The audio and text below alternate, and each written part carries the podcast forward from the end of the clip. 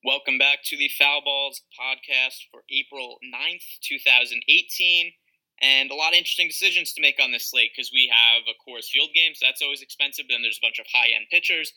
So it's kind of a situation where I think you're going to be making lineups and probably making the decision of what's the opportunity cost of playing the expensive pitchers, and that would be not rostering Coors Field. And then the opportunity cost of Coors Field is not using the guys at the top who are Justin Verlander, Noah Syndergaard, and Max Scherzer. So of those three expensive guys, Matt, who is your favorite target? Well, I definitely like Syndergaard the most, and I definitely don't like Verlander at all.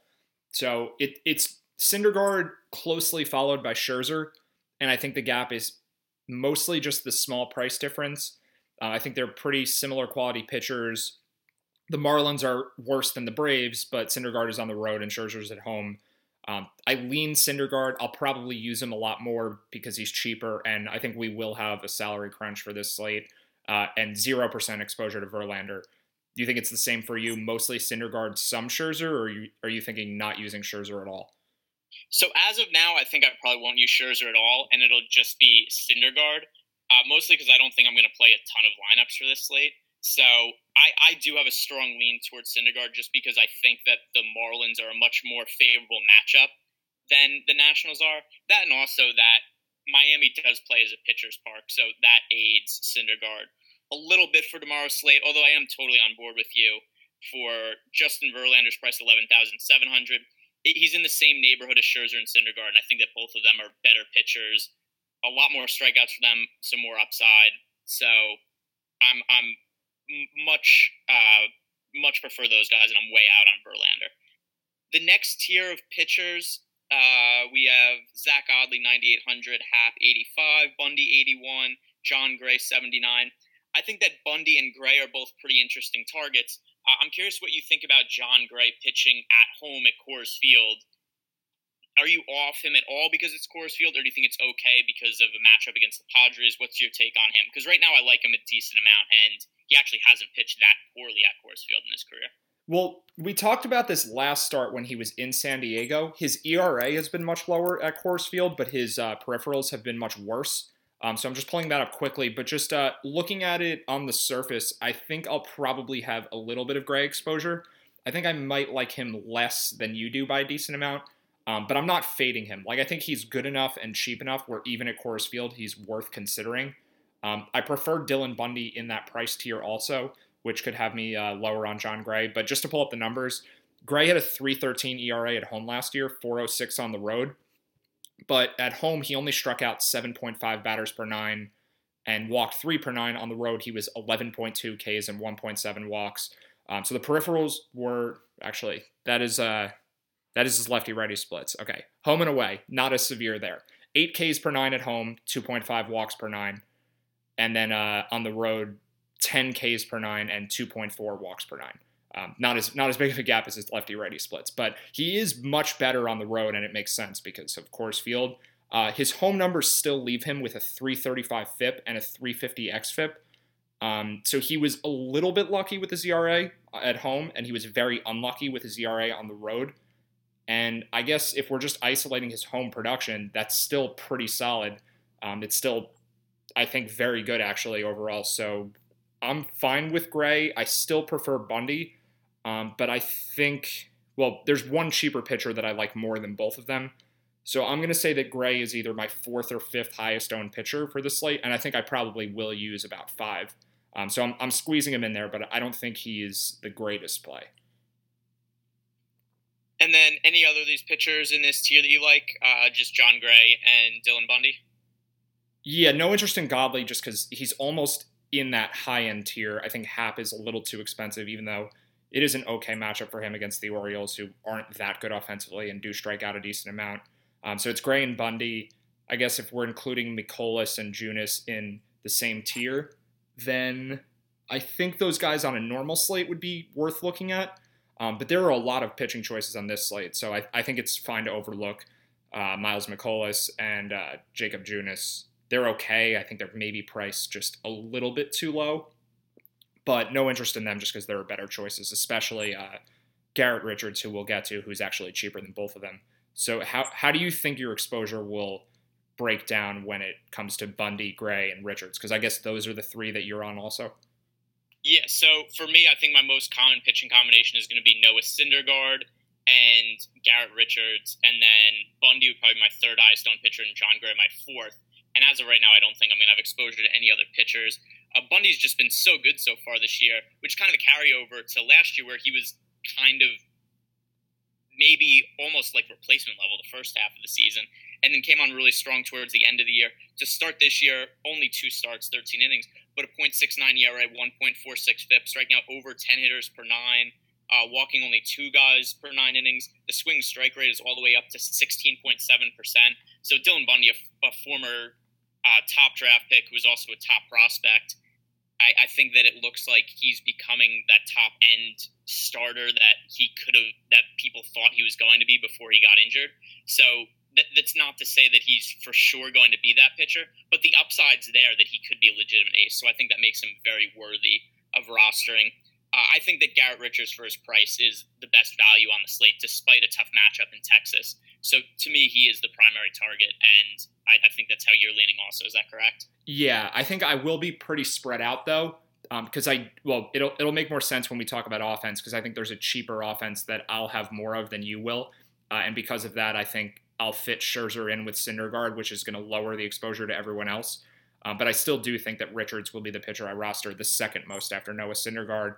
Uh, before we move to offense, though, there is no Vegas line for reference point for the Angels, um, but we do have one for well for every other game. But there's significant line movement on the Blue Jays against Bundy, and it looks like it's completely public bias.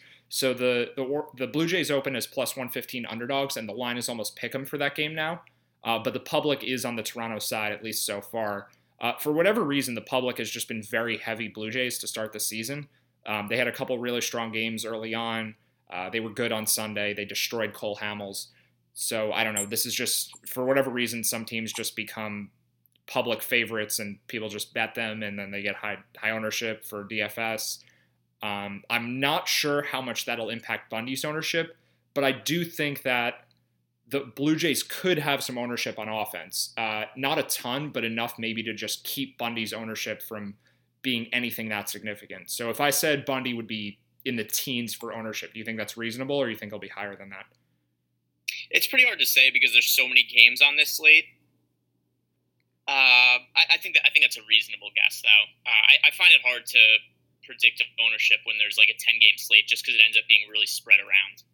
But I think the highest owned pitcher will probably be Noah Syndergaard, but it, it's it's not enough for me to alter how I'm going about rostering the pitchers. Like, are you looking at the ownership for somebody like Bundy, and is that going to impact how you're rostering any of these guys? Well, if I think that Richards would be the second highest owned pitcher, and then Bundy and Gray would be much lower than that. Um, so I guess what I'm thinking, just to put rough numbers on it, Richards could be like 35% owned. Maybe Syndergaard is in the high 30s, so Richards would be number two.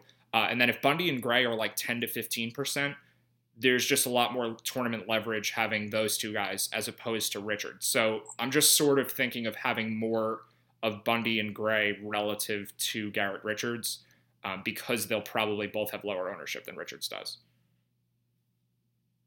Yeah, I mean, for me, well, for one, I, I think it's I think Richards is such a good value, and it's so hard to figure out what the ownership is prior to lock. It's, it's very easy to find out after lock, but pri- prior to lock, the ownership is very difficult to figure out. In certain spots, there's like some really obvious value plays, but it wouldn't surprise me to see Richards in the 30% owned. It wouldn't it wouldn't surprise me to see him in the teens. So I don't feel confident enough in what he's going to be owned for it to alter how I'm going to go about making my lineups because I just think he's a really good value. Yeah, one of the problems that we get into sometimes when we try to make plays based on ownership, when we try to make our picks based on what uh, the players are going to be owned or what we think they'll be owned, is that if we guess wrong on the ownership, then we've basically changed our direction for just no reason at all. Um, but I do feel pretty confident that Richards will be popular. Um, pitchers have been popular against Texas all year, at least to, to start the year. Um, and Richards was pretty chalky and was good in his last start. So I don't see him having low ownership, but I do think there's enough value there where I definitely want to be overweight to Richards, but I also want to be overweight to probably everyone else that we've mentioned already. All right, so let's move into the offenses. right away, I don't really think we need to touch on it too much because a, a Coors game always has some obvious effects. There's a ton of runs that could be scored in Colorado. Uh, Clayton Richards pitching against the Rockies. The Rockies are a pretty weak offense against righties, but they hit lefties really, really well. Uh, Nolan Arenado had a 220 WRC plus against lefties last year. Trevor Story destroys left-handed pitching, and he sucks against right-handed pitching, so he's always a really strong play whenever there's a lefty on the mound. Uh, we have uh, uh, what was uh, Blackmon has a back injury, so he sat out today's game. He had to leave a game early two nights ago, so I, I think this kind of makes an interesting situation for Blackmon because he is really, really expensive. And for the price, I would prefer to roster like Arenado or Harper if I was picking which expensive guy I want to put into a plug with with these players. But if we don't find out Blackmon's status until really late in the day, this could be a situation where you can make Rocky stacks with Blackmon having very minimal ownership if he's like questionable heading into lock or something like that. And with late swap for baseball, it's not that hard to pivot off somebody. So this is a situation where I would look at ownership and impact my decision because I, I would want to have more Blackmon if we don't find out that he's playing until really late in the day. Do you do you think that that makes sense? Well, yeah, I do. But the problem with it is that the scheduled time for this game is eight forty. Um, the Nationals game is seven o'clock. So it, if we don't know Blackmon's status before seven, then you can't pivot back to Harper because the Nationals games will have already started. Um, but you could pivot from Blackmon to Mike Trout, who's in Texas against Doug Fister. So I, I, do think it's worth taking shots on Blackmon. That that definitely makes sense. I don't think he'll have a ton of ownership because it's also a left-handed pitcher. Um, Blackmon hits lefties fine, especially in Coors. Uh, kind of just only in Coors, which is the case for most of the things that we'll say about the Rockies. So I think Blackmon makes sense. I think Rocky stacks overall are okay. Um, the price is just so high, and the Padres do have some relievers that are decent. Um, it's a pretty deep bullpen. So it's not one of these bad teams where the relievers are just as bad as the starters. Um, the Padres did limit the Astros pretty well over the weekend, and part of it is because they have a good bullpen. Um, so I do think the Rockies should be the highest scoring offense on the slate, but I don't think I'll stack them very much. Um, part of the reason that they're so good against lefties is because Nolan Arenado and Trevor Story are so good against lefties. So I'm, I'm going to have a lot of those two. Uh, but for the rest of the team, I think I'll probably want to be underweight to the field on them. Um, so very heavy Arenado and Story exposure. I think they make for really good plugs if you're going with a cheap offense. But I think I'll only have I don't know 10 to 20 percent of my lineups as full Rocky stacks, uh, and those ones would have Charlie Blackmon. So if well, what do, what do you think the expected output changes with Blackmon out? Like they become cheaper, but the run production goes down. So like, how would you change your outlook on team stacks with Blackmon in or out? Yeah, so with Blackmon out, I think the issue is they become difficult to stack just because there aren't a lot of individual players I like. So I'm kind of with you in terms of if Blackmon's out and we know that early, then it's going to be mostly just rostering Arenado and Story mixed in with stacks of other teams. So I, I think that we probably stand pretty similar on that. Um, there is one cheap offense that you brought up before we started that I also think is a really good spot. So, what do you like about the Cincinnati Reds tomorrow? Well, the thing I like the most is their prices, but Ben Lively is bad. Um, I don't have his stats up in front of me because you caught me off guard a little throwing my own pick back to me. So I'll quickly get Ben Lively's stats up. But he was a fairly highly regarded prospect. He had decent minor league numbers, um, a little overrated, and did not perform well uh, in his first stint last year. Only 5.3 Ks per nine last season as a rookie. Um, and Lively also was much better at lower levels in the minors. Like at at low A, he was, I guess, not a lot of innings. In high A, he had 11 Ks per nine his first full minor league season. And then the strikeouts just started going downhill as he progressed through the minors. Um, and yeah, that manifested with a very low strikeout rate last year. He gives up a lot of fly balls. Um, Philadelphia is, I think, a slight hitter's park. It's pretty neutral, but the wind is expected to be blowing out a little bit. Um, Lively's velocity was also a little bit down on opening day, and he doesn't throw that hard to begin with. Uh, he dropped from like 91 and a half to about 91. So I think we're just looking at a bad pitcher. The Phillies have an okay bullpen, but this is a plus matchup for the Reds, and they cost almost nothing, partially because uh, Eugenio Suarez is hurt right now. I think he's supposed to miss the game. He got injured on Sunday. Um, he's day to day. Oh, you know what? He's not day to day. He's a fractured thumb, so he yeah, is not playing. He's going to. The, he's going on the DL. Yeah, no Suarez. So it's it's a downgrade in expected output, but against a righty, I mean Suarez is good. He's not he's not a complete game changer. So then if we're just looking at everyone else, Votto at 4200 against a bad pitcher, a bad right-handed pitcher is just way too cheap for him. And then everyone else on the Reds is 3200 or less. Um, so this is just an insanely cheap offense, and you can fit them not easily, but you can fit them with both Scherzer and Syndergaard. And I, I think that that's a pretty decent strategy. I think it'll be a very unpopular strategy. Like I think Votto could have some have some decent ownership as a plug, but I think red stacks will not be a trendy pick for this slate. So uh, low ownership, low prices, good matchup, and everything sets up well for for them. I think Votto as a plug in other lineups, but I think stacks here make a lot of sense. Uh, I just want to bring up one other player who's one of my favorite plugs on the slate.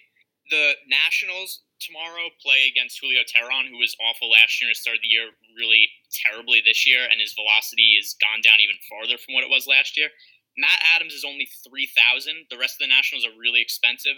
Adams is also really flexible because he has first base and outfield eligibility. So only 3,000 for Adams in the middle of a lineup where everybody else is kind of priced like mid 4,000s, even up into Bryce Harper in the high 5,000s, and then uh, Adam Eaton is also in the 5,000s. Matt Adams, I think, is a really strong play at 3,000.